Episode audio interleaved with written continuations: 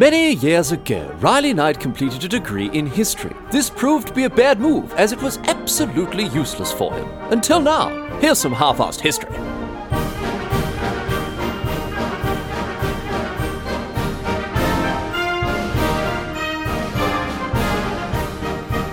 What's going on, mate? Great to have you along for some more half-arsed history. This week on the agenda, going to be having a chat about the Cuban Missile Crisis, a point in world history at which we probably came the closest we've ever been to nuclear war. This was a political crisis that took place between the US and the Soviet Union during the Cold War. And as I say, very nearly kicked off the Third World War, which would have been a nuclear war. It is unbelievable and terrifying to learn just how close we came to nuclear Armageddon in late October 1962 as both the Americans and the Soviets engaged in uncompromising brinksmanship, dug in their heels, and, and refused to yield to the other. Uh, the threat of nuclear war was was never closer than uh, than you know than it was back then. So what happened was this: the Soviet Union deployed nuclear weapons to their ally Cuba, which of course could then launch those nukes at the American eastern seaboard, given Cuba's proximity to the US. Um, and this deployment was made in response to the United States' 1961 failed invasion of Cuba, the Bay of Pigs invasion, and also because the US had nukes within striking distance of Moscow in, in Italy and Turkey. So, US President John F. Kennedy had to respond to the Soviets uh, deploying nukes that could be aimed at, you know, Washington and New York. And so he demanded the Soviet First Sec- Secretary Nikita Khrushchev to get rid of them. Now, Khrushchev refused, of course, and tensions escalated to the point that nuclear capable planes and submarines were zipping about, nuclear, nuclear missile launch facilities were put on high alert, and nuclear war was potentially just minutes away as this crisis continued. The US had established a naval blockade that prevented further weapons deliveries from the, the Soviet Union to Cuba. They had reconnaissance planes flying over Cuba, Cuba every couple of hours, taking photos of the, of the, uh, the missile facilities and, and their state of readiness. Uh, and on the other side of the fence, the Soviets and their Cuban allies were sending vessels towards the blockade. They had surface to air missiles trained on those planes. They had nuclear warheads ready to go on, uh, you know, ground to ground missiles that could have devastated uh, American cities, ready to go in Cuba. And uh, as these two superpowers teetered on the brink of war, uh, tense and, and, and difficult and, and, absurdly high stakes negotiations took place between the USS and the USSR behind the scenes. And look, you know, I don't really want to spoil the ending of today's episode, but the fact that you're listening to this, you know, you're listening to this episode comfortably uh, on Spotify or iTunes or whatever else while you're sitting in your nice car or on your comfortable couch or while you're, you know, running through a, a pleasant green park. Um, the fact that you're doing that will probably tell you that the negotiations were ultimately successful because if they hadn't been, you would instead be listening to me tell this story, you know, huddled around a campfire in the middle of an irradiated wasteland while we picked bits of roast cockroach out of our teeth. We, uh, we talked about nukes last week. Uh, we even mentioned the Cuban Missile Crisis in that episode, uh, and they are at the very core of this crisis. Uh, the reason, not only that it came about, but also why it was such a big deal. So be sure to have a listen to last week's episode if you haven't already, uh, especially if you want to learn more about the the terrifying but fascinating weapons at the core of today's episode. But having said that, let's get to this one. Uh, have a chat about the Cuban Missile Crisis and learn just how narrowly we dodged a third world war and a nuclear Armageddon. Here we go. We're going all the way back here. We're going all the way back to 1962. This is, of course, the year that the crisis took place, one of the parts of the Cold War where tensions were at their highest between the US and the USSR. And we turn our attention to Cuba, the island nation in, in quite close proximity to the, uh, to the southeast of the United States, around 160 kilometers or so from Florida. Now, Cuba had been a, a pretty big part of the tensions between the US and the Soviet Union, uh, more broadly speaking, before the Cuban Missile Crisis, uh, as early as 1958 when Fidel Castro had led the Cuban Revolution to overthrow the US backed Batista regime. Uh, we talked about that in episode 144, get across it.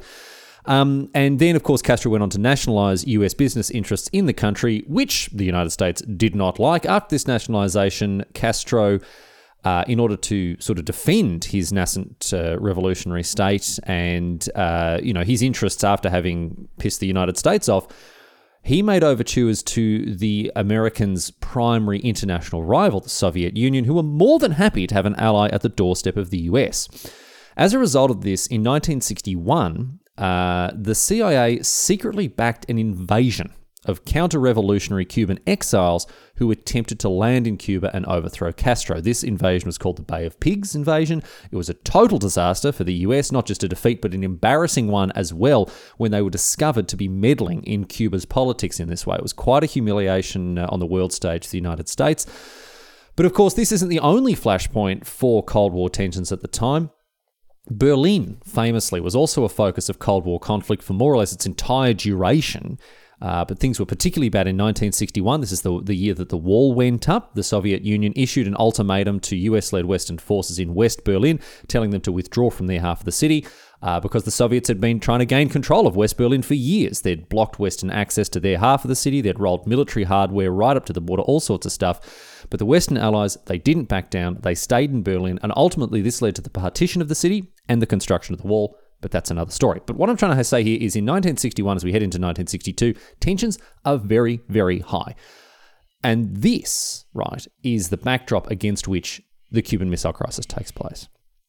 The United States was drawing ahead in the nuclear arms race. As we move from 1961 into 1962, Khrushchev is growing increasingly concerned about American military dominance.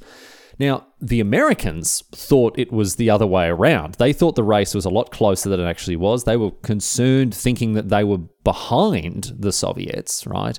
Uh, when it came to nuclear weaponry, the so-called missile gap, and this was a, a, quite quite a contentious political issue. Uh, Kennedy campaigned as part of his politi- uh, presidential campaign. He he he campaigned about how he would bring the United States back to the forefront of military supremacy and, and close the missile gap when the reality was that the Americans were actually laboring under this misapprehension. The, the United States had around 27,000 nuclear warheads, while the Soviets had around 3,600. The United States had uh, nearly 2,000 intercontinental ballistic missiles, while the Soviets had just a dozen or so right? And on top of this, the US had nuclear capable submarines, uh, more nuclear bombers than the USSR, and were just they just completely spanking the, the, the Soviets in more or less every axis outside of conventional ground forces, where they were you know admittedly outnumbered two to one. But conventional ground forces aren't much good against thousands of nukes. And Khrushchev knows this. Now, you know, he's lying through his teeth. He's off bragging about how the Soviets are making nuclear missiles, quote, like sausages. Um, and the Americans are falling for it the the Americans are thinking that the, the, the missile gap favors the United the the, uh, the the Soviet Union. However, of course, the reality is very different. The Soviets are way behind the Americans. So Khrushchev decides that he wants to uh, he, he wants to rebalance the scales a little bit here, and so he elects to deploy nuclear missiles to Cuba, and he did this for six reasons altogether. And you know, with some of the background that I've given you here, uh, you might be able to understand what what his thinking was in taking this, you know, rather aggressive stance on attempting to, uh, you know, reassert the, the military might of the Soviet Union. Number one, the Soviets were that far behind when it came to ICBMs, inter- intercontinental uh, ballistic missiles, that if they wanted to be able to reliably nuke the United States, they needed to use shorter range missiles. And obviously, they couldn't. They could. They could put sh- uh, uh, short range missiles on the other side of the Bering Sea and technically attack the United States. They could attack Alaska. But they wouldn't be able to land missiles with any sort of reliability because of their lack of ICBMs in major US population centers. And so Cuba was the perfect place to put shorter range missiles, given the fact that it was so close to the United States. Secondly, Khrushchev wanted to test the waters in muscling in on US influenced regions. If he could get away with putting nukes in Cuba, he reasoned, then he could probably get away with pushing the Americans out of West Berlin as well. If the if the US would sort of just roll over and accept his uh, his you know further encroachment into uh, into their sphere of influence, putting nukes in Cuba, Khrushchev thought, well, I can probably get him out. I can probably muscle him out of Berlin as well. Thirdly, Castro's regime in Cuba was was quite concerned about more US imperialism. They were concerned that there would be further invasions, more activity like the Bay of Pigs invasion, and they wanted help from the Soviets in building up their defensive capabilities. Now, the Soviets, for their part, were happy to oblige. This is something Khrushchev was more than happy to uh, to support here. Nothing quite like you know bristling with nukes to make people stop wanting to invade you. But fourthly, this, and, and, related to the third reason here, this would deeply strengthen the ties between the USSR and a critically important ally in Cuba. Having an ironclad communist ally on the Americans' doorstep would be a profound strategic usefulness for the Soviets as the Cold War continued. So these two reasons are linked. First of all, Cuba wanted you know, Cuba wanted military support and, and, you know hardware from the Soviets, and Soviets wanted to give it to them because it meant that it would, as I say, strengthen the ties between the two nations. Fifthly, if if that's a word, the United States already had nukes in range of the Soviet Union. It had missiles in Turkey and Italy. We talked about uh, first strike capability last week. Khrushchev was very concerned about the, the nuclear capability of the United States to, uh, to launch a first strike against uh, the Soviet Union. And so he wanted to strengthen Soviet second strike capabilities by putting nukes in direct range of the US. It would further add to, you know, the idea of deterrence, mutual mutual assured destruction. We talked about this last week. Finally, Khrushchev believed Kennedy was weak. And this was a very important part of Khrushchev's reasoning in deploying these weapons to uh, Cuba after the botched Bay of Pigs invasion, Kennedy came off as, as young and inexperienced and indecisive, and Khrushchev thought that he could take advantage of this. He thought that he could he'd be able to steamroll Kennedy, deploy the missiles, ignore any ineffective fuss that Kennedy might make about it, and chalk it up as a win for the Soviets because the Americans just would accept the missiles as a fait accompli. Now, he was wrong about this, this last reason, very, very wrong about that indeed. But Kennedy at this point hadn't sort of, you know, hadn't made uh, much of a name for himself as an international diplomat and statesman. And therefore, Khrushchev looked at him, particularly in the wake of the failed Bay of Pigs invasion, and said, "I can, I can, I can, you know, treat this bloke like a doormat. It's not going to be an issue." And so, in May 1962, Soviet nuclear technicians quietly travelled to Cuba and began to covertly oversee the construction and deployment of missiles in Cuba, missiles that would then go on to be armed with nuclear warheads. Now, this entire operation was carried out in the strictest of secrecy. Uh, hardly anyone was actually told what was going on as, as personnel and equipment was sent from the Soviet Union to Cuba the the purpose of this operation, what they're actually trying to achieve, was was kept from more or less everyone that, that worked on the project itself. And this policy of deception and denial uh, wasn't just internal; it was external as well. And it is something of it's it's something of a cornerstone of, of, of Russian military culture. Really, this this idea, this deception, denial, misleading people. It's known as maskirovka. And um, it, it, as I say, it's been a big part of Russian military culture bef- both before and after the crisis. I mean, Maskirovka is still part of modern Russian tactics even today. You can see it with their ongoing aggressive war against Ukraine and, and the misinformation they're spreading about that. But what were they hiding back in 1962? The Soviets were building missile facilities across various locations in Cuba they were bringing missiles in to fill those facilities. They were sending tens of thousands of troops in to guard them, as well as, most importantly, they were shipping nuclear warheads over to arm the missiles. And all of this was done, as I say, with the strictest of secrecy. A real, it was a real cloak and da- well, mm, uh, not a cloak and dagger, cloak and missile operation, I guess. Um, with the Soviets and the Cubans doing everything they could to hide what was going on. However, rather obviously, they couldn't hide it completely, not when they were shipping missiles that were as big as trucks halfway across the world and tens of thousands of people to either, you know, set up, operate, or, uh, or guard these missiles. So US intelligence services realized that something was up. In, in August 1962, their spy planes spotted surface to air missile sites and investigated further as to why these were being built in Cuba. And, and Further analysis suggested that these surface to air missile sites were typically the ones that would be built by the Soviets in protection of nuclear missile facilities. And as the US continued to investigate exactly what was going on in Cuba, uh, the idea that the Soviets were deploying nukes to Cuba became more and more plausible based on the intelligence that they were gathering. There were reports uh, from within Cuba itself, not just you know with photos taken by spy planes, reports from within Cuba uh, of trucks carrying enormous cylinders covered with canvas, driving in the dead of night. Uh, with, with these convoys so big, the trucks were so big that they couldn't take corners on some of the Cuban roads. So obviously they drew a lot of attention as they were backing up and doing 15 point turns around sharp bends. And word of this got back to, to the Americans, who came to the sinister but ultimately correct conclusion that nuclear missile launch sites were being constructed in Cuba by the Soviet Union. So the US, as you might imagine, they began to kick up a stink about this. They demanded an explanation from Cuba and from the Soviet Union just as to why huge missiles were being deployed to Cuba.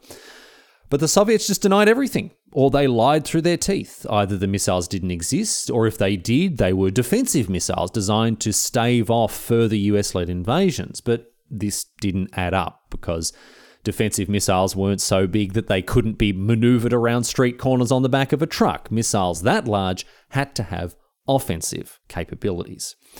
And they bloody well did too. Let me tell you this the USSR had shipped in their R 14 intermediate range ballistic missiles, which are capable of travelling 4,500 kilometres.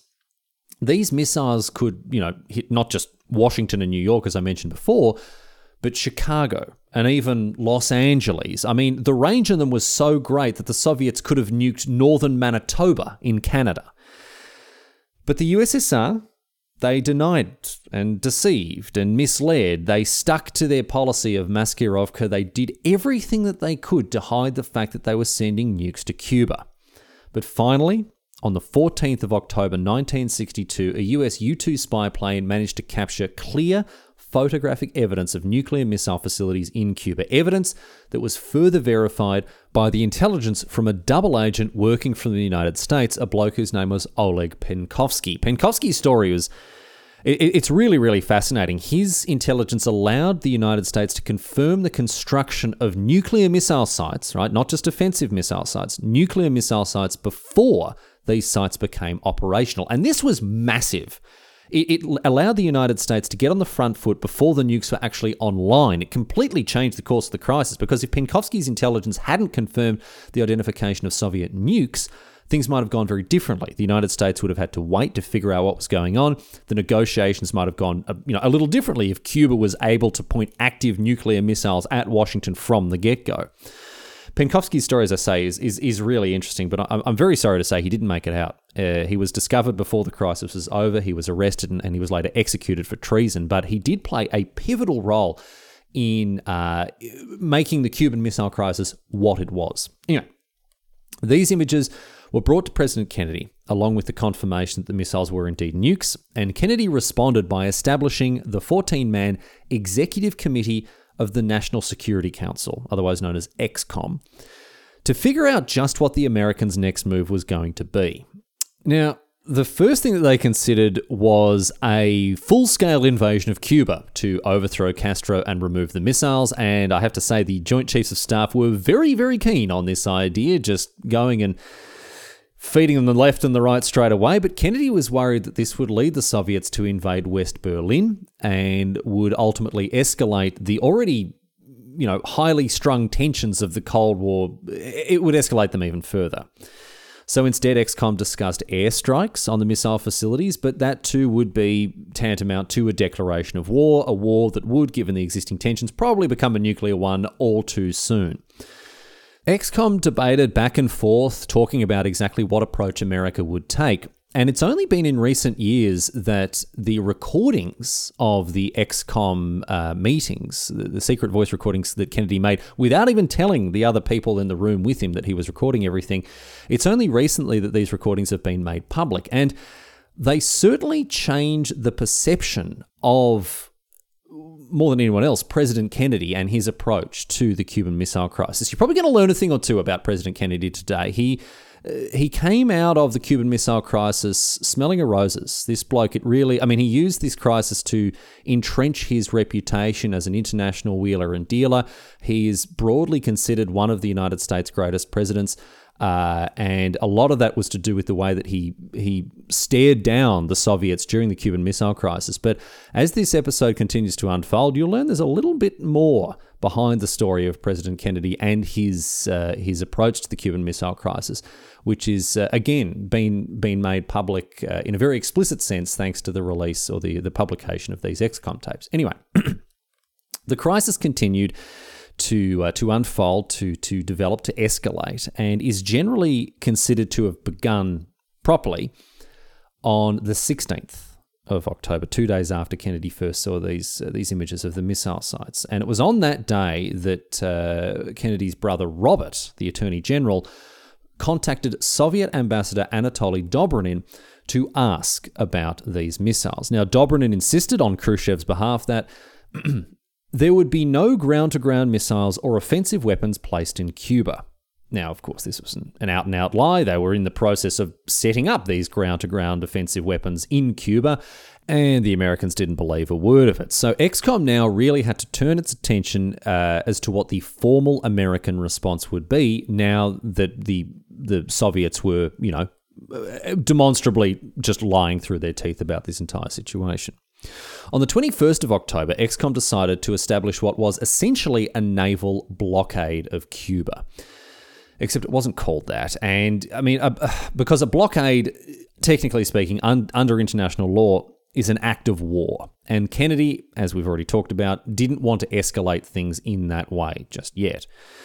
Instead, using a bit of Maskirovka of their own, the US called it instead not a blockade but a quarantine, as they were only blocking the transportation of offensive weapons and nothing else. They were still allowing other ships in and out if they didn't have any uh, any you know nuclear facilities or nuclear technology on them. So, a very deft bit of hair splitting there, but that was the line that they took, and US forces were moved to DEFCON 3 as warships were deployed to block any ships attempting to sail to Cuba with orders to search them for weapons or weapons related equipment.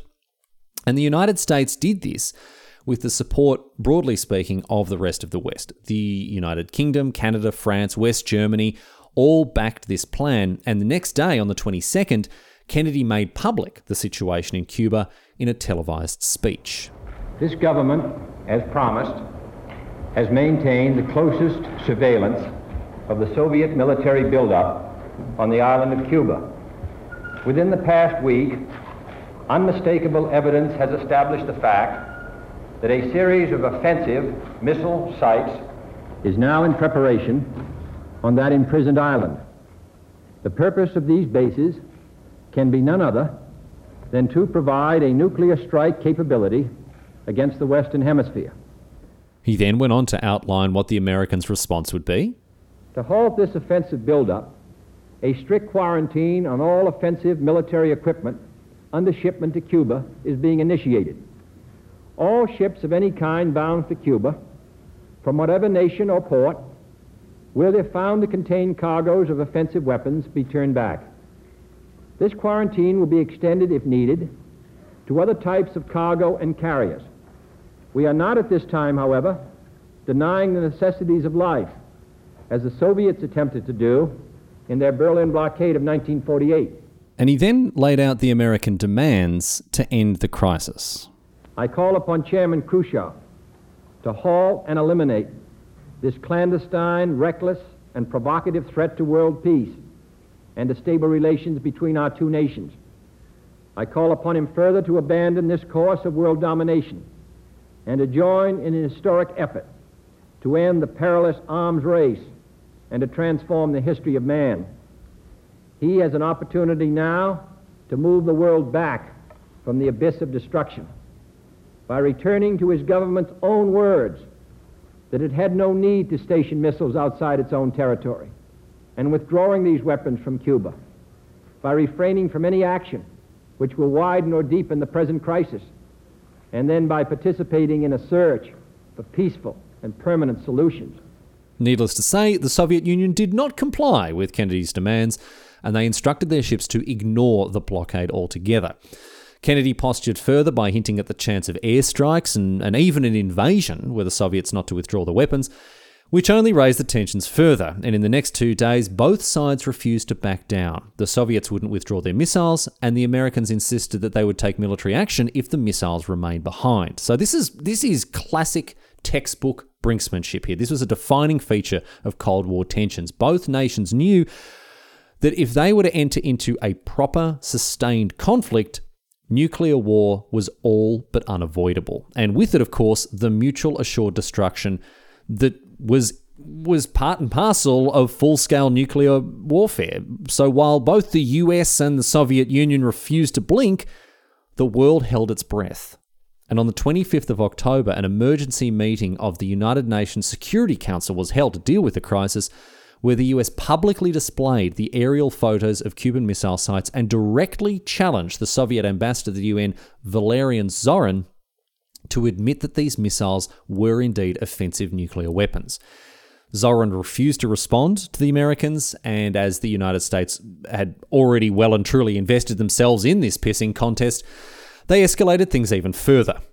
With the Soviet Union refusing to back down, the Americans decided to raise the stakes. US Special Air Command was put on DEFCON 2, the highest DEFCON before an all out actual nuclear war, and US nuclear bombers circled in the air, ready for immediate deployment in case war began. And it got even worse than this, if you'll believe it, as the next day Kennedy came to ExComm in agreement with the, G- the Joint Chiefs of Staff, and he said an invasion of Cuba was the only way forward to remove the missiles from the doorstep of the United States.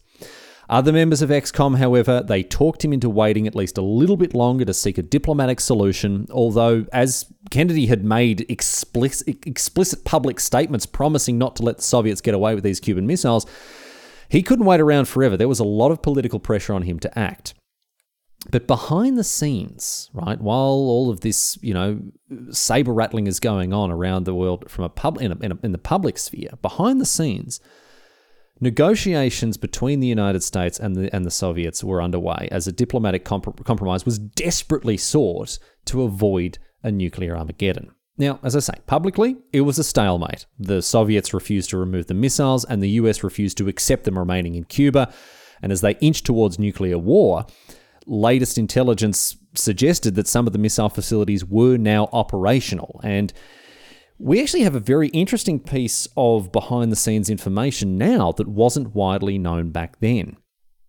Castro was actually pressuring Khrushchev to nuke the US. He thought that a preemptive strike was the only way to prevent a US invasion of Cuba. Castro was so ready to nuke the United States. He had that uranium fever, let me tell you, he was frothing for a nuke. And if it had been up to him, we probably would have ended up with the, with the nuclear war kicking off.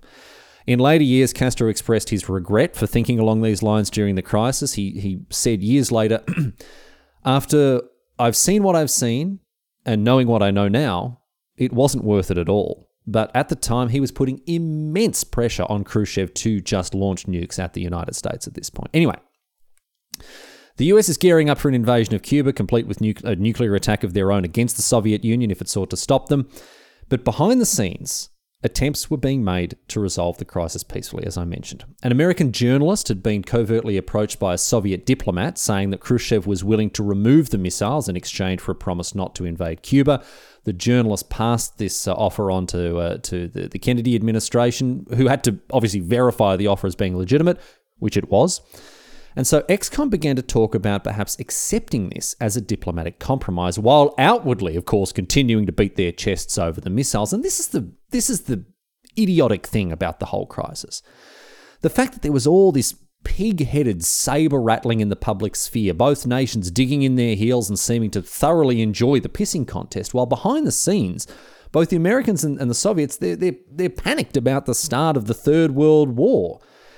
These days, there's this general conception, particularly in the United States, that, that Kennedy was determined and uncompromising. He was full of grit and steel as he stared down the Soviets. But what Kennedy did in a lot of these ExComm meetings was just make it worse. Just as the Soviets did, he escalated the conflict with his political fixation on removing these missiles from Cuba, something that we'll, we'll come to towards the end of the episode and explore in greater depth. But in these diplomatic negotiations, it has to be said, the posture that the United States had taken, this very aggressive posture, you know, threatening airstrikes and invasion, they had the upper hand. They, they, while Khrushchev was attempting to hold his ground and keep the missiles in Cuba, the Americans were the ones that continually raised the stakes by with, with these threats of military force. And Khrushchev started to lose his nerve he was worried about the situation that he himself had helped to create as this nuclear war loomed on the horizon. And that was one of the reasons that this offer had been extended, this, this, this compromise had been extended to the United States through that American news journalist. And also one of the reasons that Khrushchev then, on the next day, on the 27th, uh, made a public radio broadcast offering another compromise, a different compromise, one that was a little tougher on the Americans. He would order that the missiles in Cuba would be removed if the United States would promise not to invade Cuba, just like the, the clandestine offer that had been made the day, the day before. But in addition to that, he demanded that the United States remove its missiles from Turkey and Italy as well. Now, on the face of it, this seems like a fair trade, right? The Italian Prime Minister Amin, uh, Amintore Fanfani, he expressed his approval of the idea. He said, "You can take the nukes out of Italy, no worries. Use that as a bargaining chip while you're uh, while you're trying to you know head this conflict off." However, the president of Turkey, Cemal Gürsel, he did not like this plan at all. He didn't want Turkey's position weakened. He, you know, given their proximity to the Soviet Union, he opposed the idea of removing the, the missiles from Turkey very, very strongly indeed. However, here's the most interesting thing about the situation with these missiles in Turkey. Obviously, Khrushchev's looking at them and saying, "Well, we'll pull our missiles out of uh, out of Cuba. If you pull your missiles out of Turkey, that's a fair trade." But unknown to the Soviets, these Turkey these missiles in Turkey, these Jupiter missiles they were called, they were almost obsolete. The United States had been planning to remove these missiles anyway, as they'd effectively been replaced by new warheads arming nuclear submarines. They were seen as militarily obsolete almost. So you think this is, an, this is a, a, clear win for the Americans, right? They pull out weapons that they already wanted to anyway. They get rid of the Cuban uh, the, the missiles in Cuba anyway, and therefore any need they can make this promise not to invade Cuba because they don't need to anymore with the missiles being gone. But it wasn't the slam dunk that it might have seemed. There was a problem if the US were to, you know, take this seemingly very simple and straightforward exit from the crisis by agreeing to Khrushchev's proposal, they would pay a very heavy political cost with NATO. The the idea of pulling these missiles out of Turkey just like that unilaterally would would damage the United States standing within NATO. It would destabilize the you know the political alignment of the NATO states, and might even put the US offside with NATO more broadly speaking. So it wasn't a decision that the US could take lightly. The the the public undermining of Turkey on the world stage would be something of a humiliation not only to the US but also to their entire you know the entire all of their allies within NATO. So while this compromise was being considered by ExComm, Kennedy sent his brother Robert once again to meet with Dobrynin, the, uh, the, the Soviet ambassador. And slowly but surely, a deal began to come into focus. The US maintained to the Soviets that they could not publicly withdraw the missiles in Turkey, but they could agree to they, they could promise not to invade Cuba. That was fine. That was well and truly on the table, especially if the Cuban missiles were removed. But if the USSR wanted the missiles removed from Turkey, that part of the deal had to remain secret. And so, with these negotiations ongoing, with the United States, it, with its position on this compromise firming up, late on the 27th, the US sent a response to the Soviet Union saying that they would give a guarantee not to not to invade Cuba, that they would lift the blockade, sorry, they would lift the quarantine if these missiles in Cuba were removed under UN supervision. And in addition to that, they also made another, an unofficial, a clandestine undertaking to remove the missiles from Italy and Turkey on the condition, however, that that part of the deal remained secret so the US wouldn't lose face internationally. Now, you'd be forgiven for thinking that at this point, with this offer from the US, an end to the crisis was in sight. But in fact, what happened was the world, in the wake of, of, of this counteroffer from the United States, the world came closer than ever before to nuclear war for two reasons. While waiting for a, a, a, response or acceptance from the from the USSR, two things took place that brought us again, as I say, closer than ever before to a nuclear Armageddon. First of all, the Americans didn't know whether Khrushchev would actually accept their offer, and if he didn't, an invasion of Cuba was seen as the only possible way to proceed. This was the last compromise that the Americans were willing to offer, and after this, it would be an invasion. Kennedy was in too deep. He couldn't back down, he couldn't compromise further. He'd painted himself into a corner with his brinksmanship, and as a result, US forces were put on high alert. Airstrikes were prepared, invasion plans were drawn up, and the next morning might very well be the beginning of the Third World War. And the second thing that happened was completely separate to all of this, and long-time listeners of Half-Arsed History will remember very well what it was. On the 27th of October 1962, the US blockade detected a Soviet submarine. And so they began to drop depth charges at this submarine in order to force it to surface.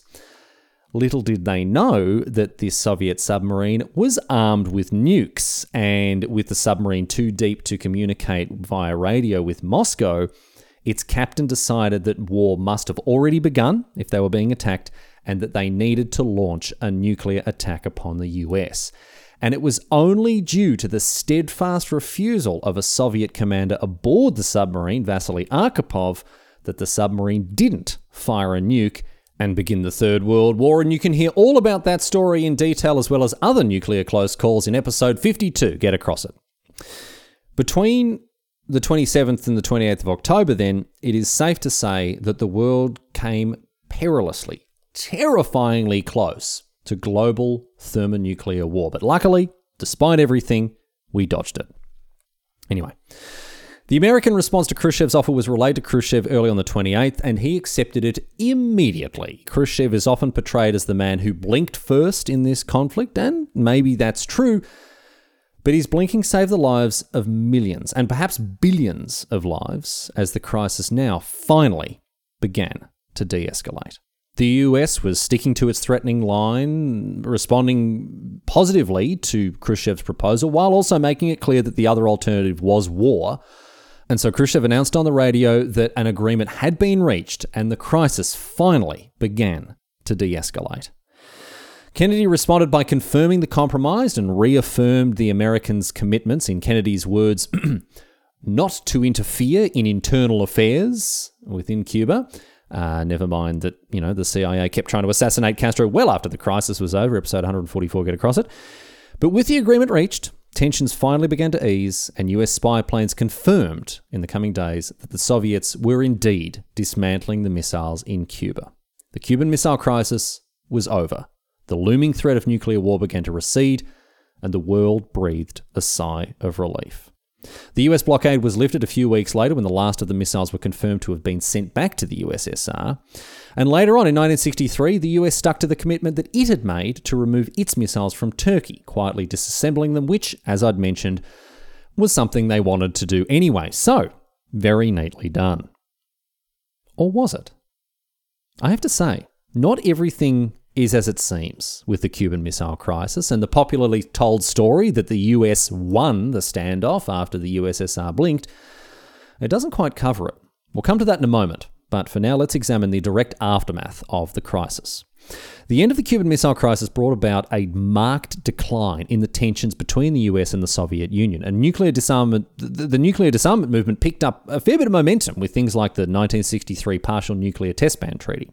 The two superpowers, realizing the need for much more direct lines of communication in situations like this to seek diplomatic outcomes rather than, you know, kick off the Third World War, they set up the Washington Moscow Hotline, which is often known as the Red Telephone uh, despite the fact that it has never actually been a telephone, let alone a red one. Uh, it actually started out as teletype, uh, was later replaced with fax machines in 1986, and then by email in 2008, and it still exists today.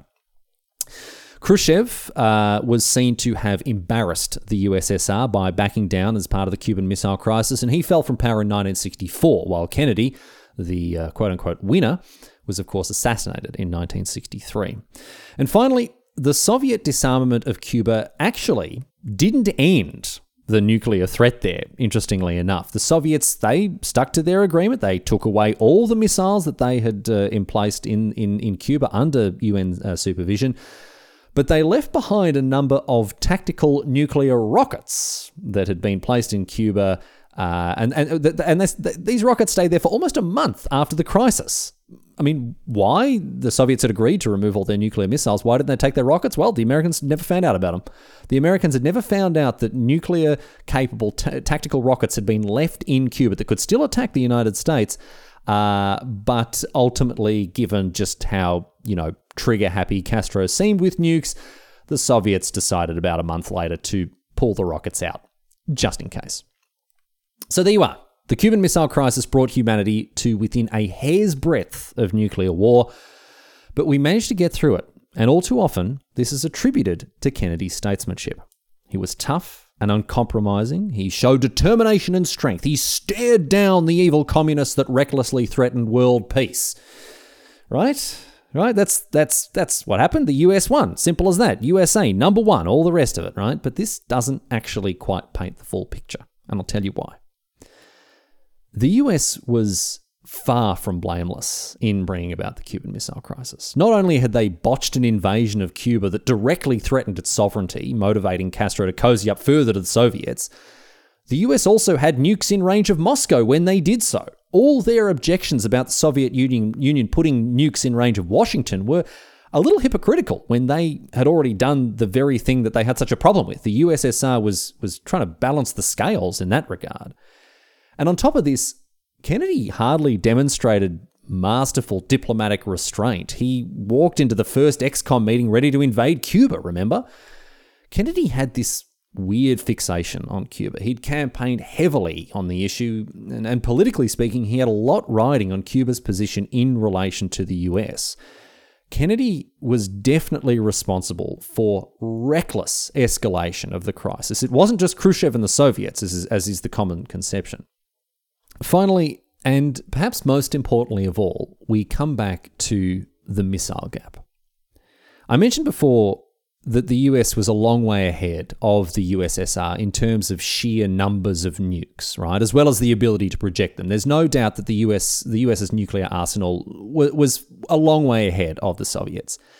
However, it's not like the Soviets didn't have enough nukes to respond with a full scale second strike, even before deploying nukes to Cuba. And a second strike, of course, would have brought about mutual assured destruction. So here's the really important bit the missiles in Cuba didn't change the nuclear equation at all. Militarily, the nukes were relatively unimportant. The USSR was still very capable of waging a nuclear war with the US, even if they didn't have those missiles in Cuba. And even if the US enjoyed the advantage of the missile gap, the USSR was still in it with a nuclear second strike capability. Militarily speaking, the Cuban missiles, as I say, weren't that important. Politically speaking, however, those missiles were absolutely unacceptable to Kennedy, who had more or less staked his political career on facing down the Soviet Union in Cuba. If Kennedy was seen to be soft on Cuba, he and his presidential administration would lose all credibility. They would be seen as weak. They would, uh, you know, be seen as allowing their Soviet enemies to walk all over them. And so the Cuban Missile Crisis was not brought about because of the military necessity of the removal of the nukes in Cuba. It was brought about because of the political necessity, from Kennedy's standpoint, of him being seen as being tough on the Soviet Union and uncompromising on the Cuba issue. Hence, the American insistence on the secrecy surrounding the removal of the missiles in Turkey. Again, Kennedy couldn't afford to appear weak when dealing with Soviets. And the private agreements about the missiles in Turkey were kept private. They weren't revealed for decades afterwards for reasons that very few people understand. It would have been free political capital for the USSR to leak this. I mean, once the agreement was made, the Soviets started removing their missiles from Cuba. Kennedy threatened to go back on his word and keep the missiles in Turkey if the USSR went public with the secret part of the deal. So they had a reason to keep it secret until the missiles were actually out. But but once they'd been removed in 1963, why didn't Khrushchev just come out and tell everyone about this secret deal? Why why did he accept losing so much face? Why didn't he embarrass and humiliate the United States by demonstrating that they too had blinked? The answer to that is I don't know. And not a lot of people do. Some have suggested that the Soviets didn't realize the political damage that it would do, or they feared that it would cause the US to go back on their word and invade Cuba after all. But what it probably would have done was heavily destabilize NATO and, and humiliate the United States, diminishing their perceived victory during the crisis. But for whatever reason, Khrushchev just didn't take the opportunity. The US was perceived to have won. The Soviets blinked. They removed their missiles for nothing more than a promise not to invade Cuba. All too easy.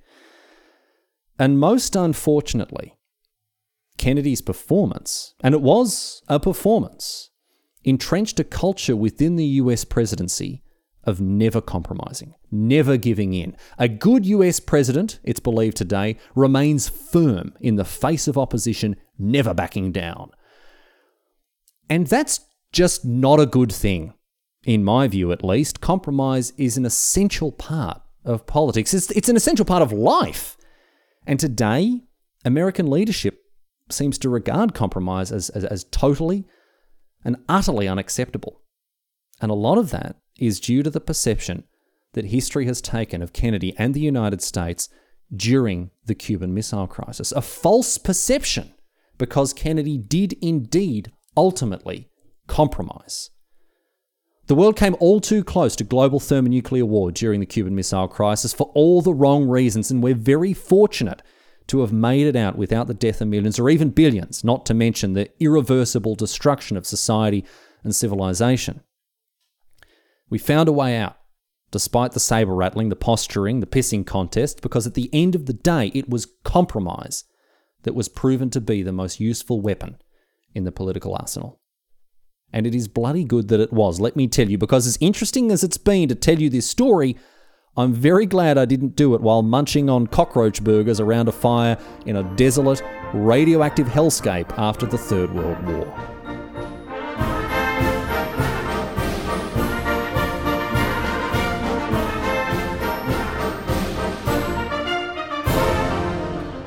But that's it. That's all she wrote today, sports fans. That is the story of the Cuban Missile Crisis. And uh, I'm sort of left feeling the way that I did at the end of last week's episode, where, you know, this episode is nearly an hour long, and I still don't feel like I've even scratched the surface. Nuclear politics, Cold War politics, absolutely fascinating. And, and maybe we'll come back to it in future weeks. But I do hope you've enjoyed uh, the last couple of weeks focusing on some more modern history.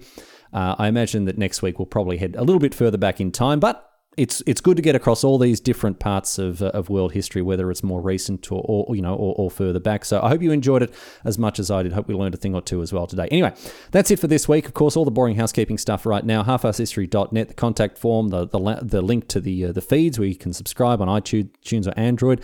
Um, people are still leaving reviews on iTunes, and and and, and I, I'm just so appreciative. Apparently, you can still you can leave reviews on Spotify as well, although I haven't really been able to find them. But thank you to all the people who are leaving reviews and leaving reviews in real life when you're telling your friends and family uh, and, and even people that you, you know, don't like or are ambivalent about.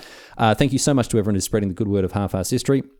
If you want to do that without having to talk to anyone, I know how you know frustrating it is to have to interact with people socially. Why not buy a half-arsed history T-shirt and just wear it around, and then you don't have to tell anyone about the podcast. You can do it while also uh, you know looking uh, fresh to death in uh, in the latest half-arsed history apparel.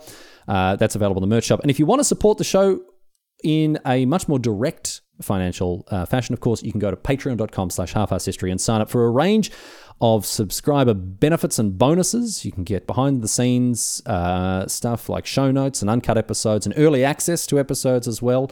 Uh, if you want to get stuck into them a little bit before the uh, the great unwashed. Uh, and of course, you get uh, secret, not, it's not secret, it's very openly displayed what it is. It's not a secret at all. Uh, but you get, yes, ex- super, ex- super exclusive secret Patreon merch. And I believe that the first round of merch has already been sent out. So uh, I'm very pleased that uh, we've got that underway, and uh, it'd be great to hear back from some of the patrons as to what that merch looks like, feels like, smells like, uh, tastes. No, no taste. Don't don't eat the delicious merch, please. Anyway, that's that for this week. Looking forward to hearing your thoughts on the episode. Please do get in touch. The contact form on the website and send in new topics as well. As I say, we'll probably leave the Cold War for now, head back in time a little bit further next week. Looking forward to your company as we do so then, but leaving you until then with a question posed on Reddit. This one comes to us from Draconicard, who asks, how could the Cold War have happened in Cuba? Isn't the Caribbean really warm?